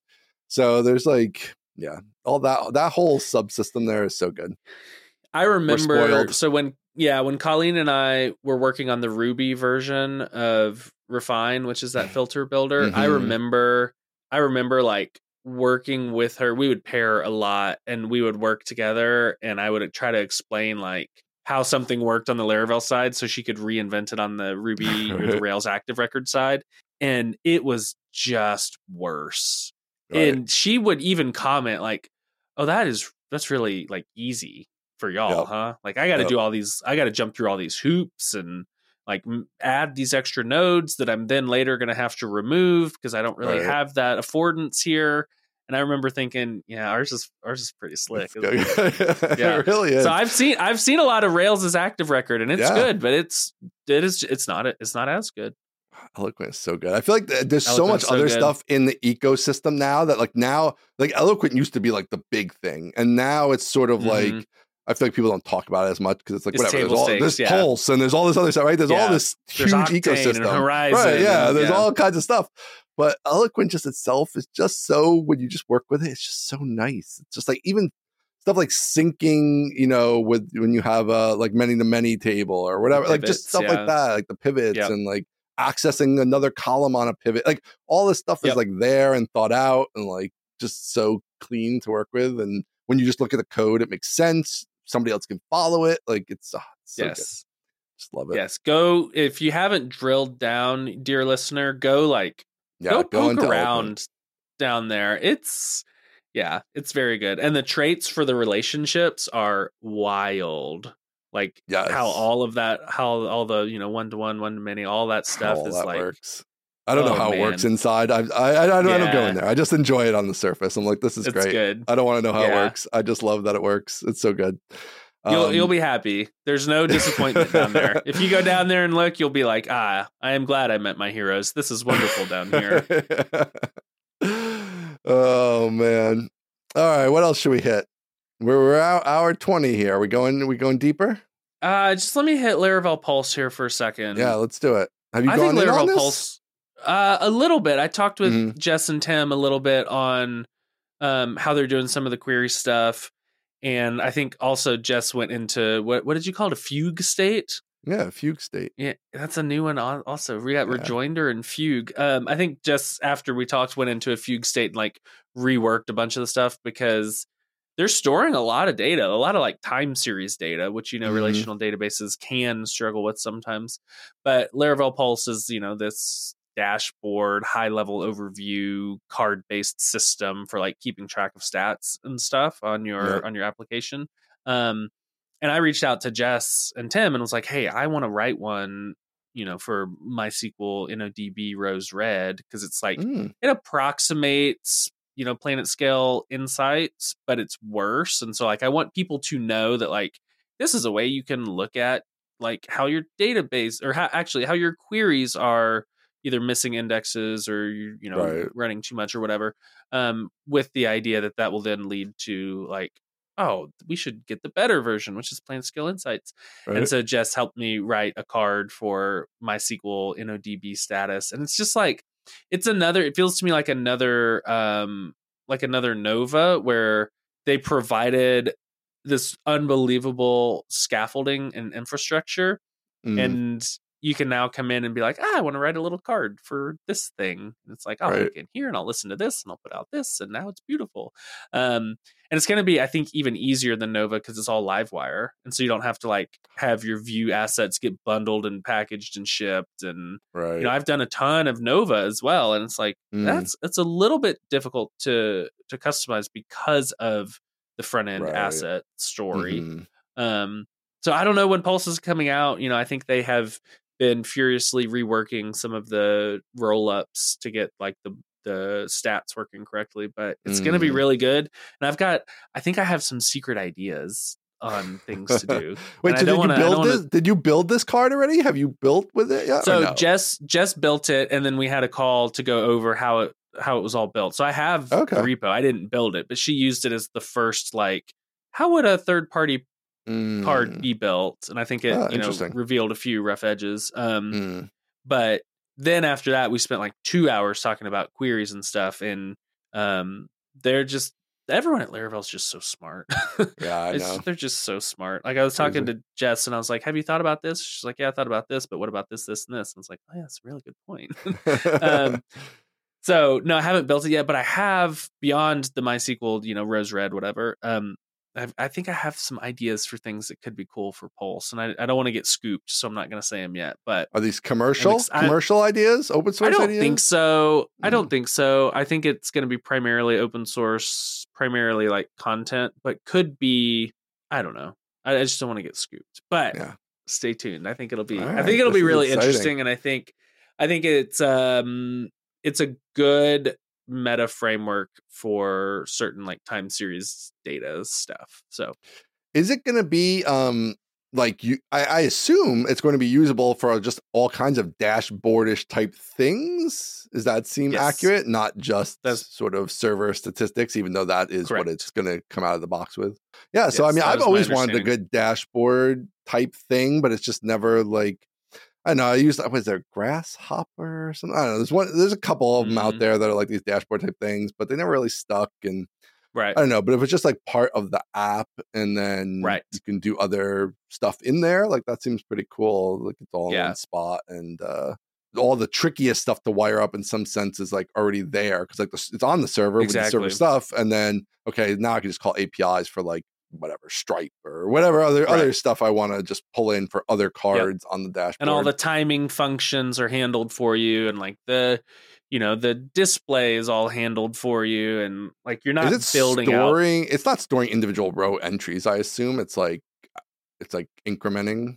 that is some of the wizardry that I think Jess has been working on the past Yeah. week or two is like how do you store enough unaggregated data to be interesting but not too much that it is a Right. Bottleneck the- and like right. It wrecks Yeah, your server because we- you're storing every every query yeah, or whatever. we went super into like window functions and rolling up and stuff and I think Mm. I think she has found a novel approach that I have yet to see but from what I Mm. understand it's incredibly smart which surprises nobody um Well, so I'm excited. I'm excited for it. I think it's a. I think it's a big one for for Laravel Inc.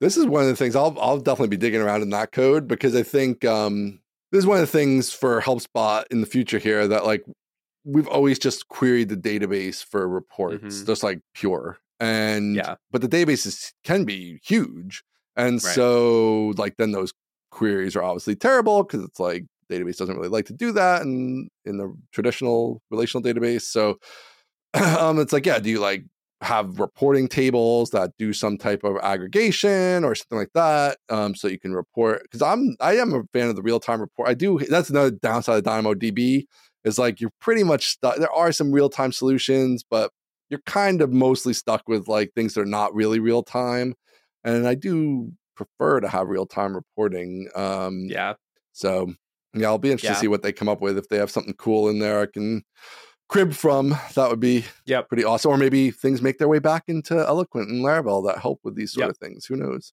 or another yeah. And I forget. I forget that we have non Laravel listeners whom we love dearly. So uh, pulse.laravel.com Mm, um, yeah. shows you the the overview. It's a dashboard. It says vital signs in real time, and it's going to be a free open source package. And the cards that they highlight are like CPU percentage, and it's a little spark chart and memory and storage, and like how heavy, like how backed up are your queues, and how many cache hits have you had, and misses and stuff like that.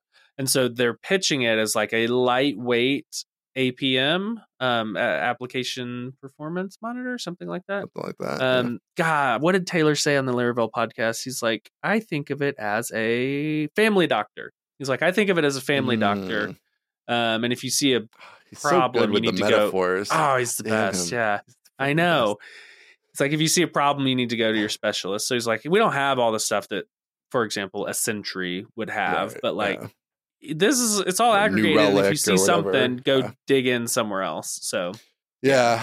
Um, I thought it was kind of interesting too. Did you see uh DHH um talking here we go. you know they're doing the once whatever The some once, kind yeah. of software whatever. We don't have to go back into all that. But he he released he tweeted Yes, about authentication authentication. concern. Yes, an authentication concern that's going to ship with this once thing they're shipping. yeah, And I was like, you know, this is like they're getting, they realize that Laravel is like so far ahead of them in some of Yeah. these ways where like Laravel just ships like five different types of authentication. You want like it's totally Yeah. done for you. You want it's kind of done for you. You want it's not really done for you. You want it's like al- almost not at all done for you, but just a little bit. Like it's got everything. And it's like, oh, and a lot of other stuff he announced at Rails World Conf too, I think was along these lines of like flushing out the ecosystem where So that's competition out interesting. there. I read those tea leaves differently. When he tweeted Mm. that authentication concern, I read that as a dig to the uh, authentication startups, not to Laravel, but to like the Mm. clerk.devs of the world. It's like outsource your authentication to us for only, you know, $24 a Right. user. And you're like, wait, hang on, Right. back up. Um, so that is could be. interesting. Maybe that's true. Maybe my Laravel bias uh, blinded me there. I took that, but Maybe my gets- anti JavaScript bias blinded me. it does. It does also come. I think it'll depend on what it actually is. Like if you could only get this authentication concern when you buy the product, well, then obviously that's not Right. like a, a Laravel type thing because Laravel shipped you all this stuff for free. So, right. um, but if it is, no, like this is a thing that you get for free, separate from the product part um, that anybody can just use. I think now. it's yeah. I think it's more of like a, a a secondary or tertiary benefit of buying whatever. Maybe so. In which case, selling. then It's it's, like- much more like what you're saying. Which that's a whole other thing we haven't talked about. I I went very deep. Not just me. I actually hired Chris Fidao to go deep on these authentication uh, startup As a things, whatever, service, yeah, as a service. Because I'm like, you know what? It's always a pain in the ass to build. I mean, Laravel gives you a lot, but we need like SAML, we need Active Directory, we need more than what SAML, Laravel SSO, gives. yeah, Okay, so there's yeah. more than that. So it's like it's always a pain in the ass to build these things. It's a Yep. security thing. This is like, you know, people trying to Sure. hack me and all this stuff. It's like, well, a company that just does this is sort of interesting. If it's not an insane amount of money, that, you know, whatever. It's like less dev time. It's going to be more secure potentially and whatever. Let, let me see. This is all the hotness, right? Everybody's doing this. Mm-hmm. Oh, man. I went to Auth0. I was like, all right, Tell Auth me. Zero. Tell me, This so should be like, this should be like, these are, uh, they're owned by the Okta, whatever. Like, yeah, Okta. First of all, I like their business is insane. The whole business is totally insane. Let's just start there. None of these people, none of these services even dealt with multi-tenancy until like very recently. Like all of them are like, we just released our multi-tenant thing. And I'm like, who's even using this except for multi-tenant? oh like, Internal applications with just one group of authenticated users? Like, is that really Mhm. who's using? I don't know. So the whole thing is bizarre to begin with. Their pricing Tell me. is completely insane. It was like so so so they have this multi-tenant ostensibly. Uh-huh. I'm like, okay, Yeah. I need the SAML. That's like basically why I want this is for like the SAML authentication. Okay, well, how many are you gonna have? I was like, well, just in the customers we have now, we're probably gonna have like 60, 70, 80, 100, uh, like a, a good size number of customers who need this. Yeah. Oh, well, that that's right there. You have to go on our maximum tier. I was like, how can my little company that's You're like already on couple- the maximum tier. million in revenue. We're on the maximum tier. I'm like, wait a minute. So okay, we're on the maximum. Tier There goes your couple tier. million, by the way. Right, They're about to take all of that. So okay, so they're and then they're like that's per user on top of. So it's gonna be yeah. like the base price for a thousand active users was like forty thousand dollars a year, and I was like, "Are you guys insane?" I was like, "Nobody's paying this." I refuse to believe it. Like, no, you know, blah blah blah blah, and I'm like, "Listen, that's just nuts." That doesn't make any sense. Like, who's paying forty thousand dollars a year for like a thousand users? Like, that's the whole thing is insane. So then I looked at some of these other ones, but like, you know, whatever. There's like the Clerk one has reasonable pricing, yeah. but like, you know, the whole thing. They're in the Vercel circle of like Oh, all the time, for logos sure. are this just Yeah, the yeah, other yeah. Vercel companies. I'm like, I don't know. Like this company's gonna go out of business, and then my authentication's gonna go away, and that's a huge right. There problem, goes your right? users table. Right. Ya. yeah. So that's a bummer. So then I'm like, I forget it. We're just gonna have to just build it ourselves, like we always do, and everybody else does. But it's like I love the idea of it. I do love the idea of it, but it's I, I, don't understand who's buying it. I don't. I don't know if you have any insights here, but I, I don't understand. No, I, I don't have any is. any insights it's except only it seems, it $40,000. seems insane like, to whoa. me. Yeah, Yeah, it's crazy. And then that is Amazon a higher has a price too. than I could have than I could have even imagined. Yeah. Don't they- what do Amazon they does have? Is a there's like. Cognito or yeah, Cognito, and it's much more reasonably priced. Like the pricing's fine, I'm sure. Yeah, but probably very it's bare also bones too. insane. Well, that does everything. You know, it's like every Amazon thing. It does everything, but Right. like to get it to do everything, you know, is like a Yep. big gigantic project that's way bigger Yep. than like building it yourself and whatever. So yeah, and it, it had some weird edge cases. We did he Fideloper went very deep on Cognito, most of all of them, because it was like the pricing is fine, but it has these weird limits um, in different spots that were going to be a problem where you might have to have multiple accounts to get around some of these limits because there's like some actual hard limits in certain spots, and I'm just like. Whatever. This is a, it's, a- it's already getting so complicated that obviously no. we just That's gotta a do no it for me. Yeah. yeah. So, but yeah, so that was my little adventure down the path of Forty thousand dollars. I, I literally couldn't believe it. Like I was like, I cannot believe that that's accurate. I was like, you should double check this. He's like, no, that's the price. Blah blah blah. blah. I'm like, I mean, OpenAI is using crazy. uh Auth0, right? So like, I think they get I think eighty a lot billion of dollars. So you know, yeah, I think a lot of these big companies are using it, but I just yeah, it just continues. yes, of course, right. me. So I guess it, right, it's one of those things where like, if you're a huge company and you have lots of money. Well, okay, it's like forty thousand dollars base, and then you're going to pay probably too much per user, but it's still only a few cents per active user a month. So whatever, if your bill is half a million dollars a year or a million dollars a year or four million dollars a year, but you don't ever have to think about authentication and you know it's done really well, fine. Like, you know, so this is a little bit of that kind of case. Like for OpenAI, maybe it makes sense. For UserScape and HelpSpot, like it probably doesn't make any sense. Not, not, so Um, much. yeah. Yeah. so whatever. But it's at the same time, like it's very weird. Like, why even sell? Like, just go the full. Like, we don't sell to you. Like, we're not for you. We don't sell to you. Don't waste our time. I mean, Uh, That's so what you got is the soft we don't sell to you. I mean, essentially, you- yes. But it took some guy's time for an hour. You out, know, yeah. like I don't know. It's like just Well, he gets to put a me out. number up on his board that's Yeah, like, I one did an person. initial discovery call this week. demo. Don't Yeah. fire me. I'm Right. making my quota, whatever. Yeah. Yeah, that was bizarre. That whole world. I don't know. Yeah, so DHH is going to ship a authentication concern. There you Yeah, go. I guess we'll see if that's interesting. We'll I'll be curious we'll see to see that, what this we'll see if that's the thing is. product or just a view What source benefit of it. Yeah, I'll be curious to see what they actually ship. So we'll see. I, I Yeah. don't really know. Um, I don't know. We got a couple other things here. We're we're already this far. I feel like we should knock a few of these We're, out. we're, we're this far. What do you got? I, I picked the last few. Uh, What do you got? Um, we we talked about shoes inside the house. Is that that's just old on here, right? No, we really didn't I don't know if we here.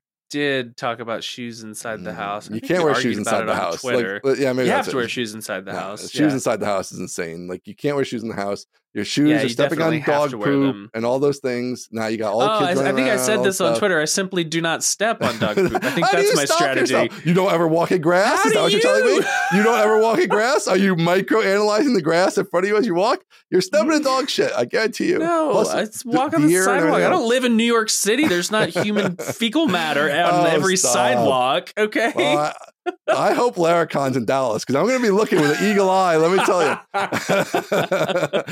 I actually really hope it's in Dallas too. yeah, that'll be fun. You'll have to show us all around. be very helpful if it were in Dallas. Um, but I don't know. Shoes inside the house. I feel like you take your shoes off. I mean, listen, we have a party with people over. We're not like everybody take their shoes off. Not Well, yeah, whatever, people. fine. We're not those people. Not all the way to that. But like day in day out, I take my shoes off. I got my slippers right there. Boom, I'm in the slippers. So you got to have the slippers. I, I'm not That- that- that's walk maybe barefoot. that's maybe the problem. Maybe I don't have the right. Maybe I don't have the right oh, equipment. Oh, But I wear man, get the shoes LL inside the house all day, every day. I have Release your on. feet, baby. Release your feet. I feel so secure when I have a, a pair of old Nikes on inside the house. LL Bean slippers, baby. Just spend the money. It's like going to be $75 or whatever. I think I So I think I had them at one point, but it just felt, you know, it felt I'm not getting dressed up, but it felt a little slovenly to like walk around with slippers on all day. It felt a little it felt a little uh like I'd given up a little bit. Slippers, man. Just give in. Just cave. It's so warm and fuzzy in the winter. It's yeah. so good. You So wear good. slippers like with shorts around the house? You're damn right I do. Slipper. oh, I I come into my mudroom from the garage. I take my Uh-huh. sneakers off. My slippers are right there. Boom. My feet are in the slippers. My feet do not leave the slippers till bed. I take the slippers off. I go to bed. That's what I do. Yeah. So it's, it's like I'm wearing shoes in a sense, but they're not covered in Yeah, dog but you got the ma- feetsies. Neither are it's just, mine. it's just, it's just a nice what slipper. is the problem with your, the dog population in your area, but I and then wait till I- your kids. You have four kids. You realize uh, what a mess your house is going to be. All these kids running around with their muddy, filthy shoes. To take those shoes off. Beautiful.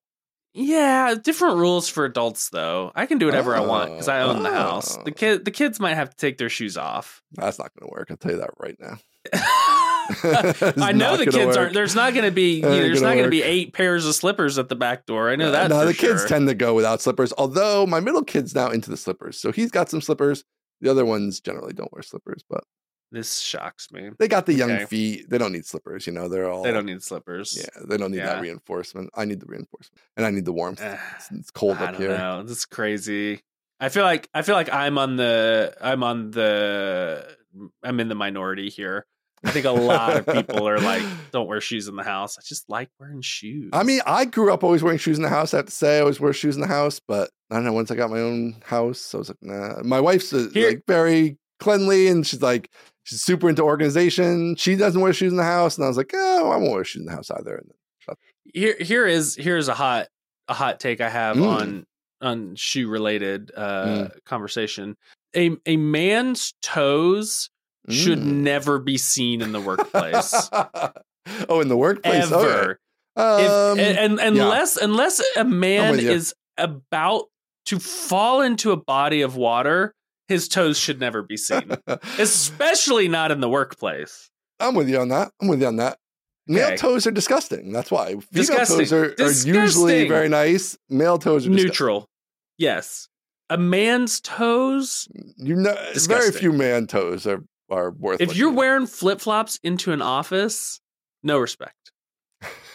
No respect. I don't want to see your toes. Men this in isn't- this general, like This isn't a just- Fourth of July pool party. Yeah, men should be covered up in general. Even if you're buff, I almost feel like you're ma- like m- the male body is just not aesthetically pleasing, whereas like the female body is aesthetically pleasing. Just like I'm not talking about sexuality here, even I'm just saying like the shapes and the curves. You're just saying that we're grotesque. I'm saying men are grotesque. Like just there's no the shape makes no sense. Like it's we're just utilitarian. Like let's just face it, right? We're just there to to deliver. We're just there to And- lift heavy things. Yeah, but like, but the female body is like all sculpted and nice and Yeah. like that's yeah. So yeah, I'm we with- gotta I'm with you on log off, man. Uh,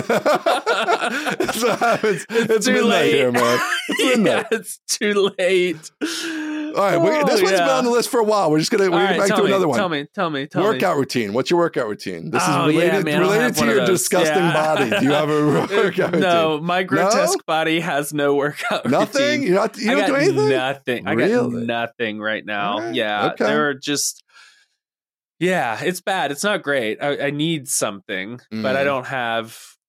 Did I'm you ever do the gym? You never ever been a gym guy? Never a gym guy? Never been a gym rat. Um, I think based on family like physical structure, I could get really big, like really Mm. buff, because I have a you know a few brothers and my dad have all at one point been like big gym guys. Solid. Okay. So my time is coming at some Yeah. point, but you know the the the stars haven't lined up yet. I actually my brother's a, a trainer and I he lives in Mm. Galveston and I told him if you ever have like a month off, like I don't know what you do. If you ever have a month off, come up to Dallas and we'll do two days and I'll get really buff and it'll make great content. Ah, "Sure, that sounds great. this is the time you're on sabbatical know from work. I I pitched it like six weeks ago and he was like, Yeah, that sounds fun. And Dude, if you come out of this having tw- a second set of twins, more well rested and buff, that'll be buff freaking like insane. Arnold, yeah, I know. That'll be insane. I know. I want to do it just for the story of like, oh Yeah. wow, that guy he got strong on paternity leave. I'd be like, oh, that's so great. but I don't know. Sounds like a lot boss, of work. Do you work your out? boss, she's always she's she's oh, always my tweeting about how buff she is and she's She lifting heavy things and like she's doing all kinds of stuff. destroy me. Yeah. Yeah, she. That's how my there are a wife is. of My wife is There's a lot of people at PlanetScale She's that lift. I don't get it. Yeah. I'm not really into lifting. We have I used to go to the gym on and off. I've been back and forth. I've never been like buff buff, but yeah, I don't know. Now we have like a gym in our basement because we realized we can never actually get to the gym. Yep. So we have like a the Peloton tread and the Peloton bike and weights and whatever. We don't have like the rack and everything, but and my wife uses it religiously every day, six days a week, and Sundays off. That's her day. Wow. Um, I I will go through That is religious. Like Sundays lately, I've been lately I've been using it fairly often again. But I my problem is like I'll use it and I'll have results and it's all good, and then like I'll go on a trip or I'll get Mm. sick or whatever. Something happens that interrupts it, and then psh, I'm off it for like three months. You're So either on or off the wagon, whichever one yeah, is bad. right, yeah. whichever one I am, it's like it goes Yeah. three to six months. I just don't do it. Like I just fall out of the habit instantly, and that's it. Because I don't really Yep. love it to begin with. So it's like easy to like once I break the every morning going down there, it just stops. So I've been good lately about being back on it, but I don't know. We'll see. Hopefully it sticks. I'm trying to get I'm trying to keep it in shape here, but I don't care about being like buff, but I'm trying to just keep the heart rate up. You know, sitting all day. Yeah. It's not ideal. Yeah, I think I think I need some I need some exercise for like, you know, longevity, but I kind of want to be buff at some point in my life. I mean, I, w- I wouldn't mind being buff, Be but I feel like the cool, amount right? of time, I don't see it happening unless I like sold the business or something. I'm like, where would I get the time Yeah, to be buff? I that's don't know. that's how I feel, and I can't sell to kids. Like I'm, I yeah, have yeah. You're gonna have any time, to be yeah. buff for a while, Right? Yeah, I feel like- buff. Of all the things that have gone by the wayside, I feel like being buff is probably one of them. Well, because one of the things you realize when you work out consistently for a long time is like the the level from like you you're in good shape, but like you don't necessarily look aesthetically amazing, but like Mhm. you're you know you can lift a good amount of weight. The difference between that and being buff is like a giant freaking chasm. Like because like you just have to do so much more to get the buff than just to Yeah. like sort of lift a reasonable amount of weight. Like you'll be lifting a reasonable amount of weight, and your muscle looks exactly the same, and you're like, what the hell? Mm. Why don't I look like all beefy like grotesque Arnold? lump, yeah, yeah. yeah, I'm still a grotesque lump. What the hell? No, because you have to lift an insane amount to get to like actually looking beefy. And you have to lose a bunch of fat. You have to like really super watch what you Mm. eat. Like there's that whole aspect to it too. So there's a lot to it. But Yeah. Well, I'll just keep Uh, on this path then. there Maybe you we'll just- go. we'll, More we'll reassess. Yeah. yeah. Exactly. Yeah. Oh, We're getting all this. We're getting all this meal train food. Is meal train a thing in the north? Oh, it's like no, when, when you have a baby, a friend sets up a Oh, meal yeah, train okay. and they all Right, sign up for it. I don't think we called And- that, but yeah. So everybody's like, you know, everybody's bringing us these meals, that's and it's like, oh, we also, you know, we baked a bunch of cookies, and oh, here's some, you know, here's some energy balls. It's just like you know, Right. peanut butter and chocolate chips, and it's like, ah, I'll just have a couple of those. Like, ah, of what, those what am. I doing? I'm not doing any work, but I'm just sitting around eating energy balls all day. So That's the opposite of getting buff on maternity I leave. here. know I can't come. I can't come back. I can't come back uh, big 20 from maternity pounds. leave. Yeah. Yeah, it's not great. Yeah. Oh man. All right, let's wrap it. It's almost midnight. I think we've we've given the people Yeah, we a little yeah, we a skirted the one. line there. We should probably yeah. end, end while we're still ahead. Yeah, for sure. All right. Well, uh, thank you all for listening. Mostlytechnical.com, mostly technical pod. Nobody emailed us. I checked. Nobody emailed us. Mostly technical Okay. podcast at gmail.com. So any feedback on the 15 topics we talked about this week, uh, send that over. Otherwise, good to be back on the air. We will try to get back at some point next week, I assume, uh, Yep. assuming everything's chill with the babies. And then uh, we'll just be playing it by ear a little bit here. But uh, yeah, we'll should be semi regular at least uh, going forward. So, and and hopefully a holiday stream on the horizon if we can get that organized. So, yes, if y'all All want right. to hear that, let us know because that would be fun. Yeah, that'll let us know you got to the end of this two hour podcast too, which would be Yeah, exactly. awesome. All right, have a good one. All right, see ya.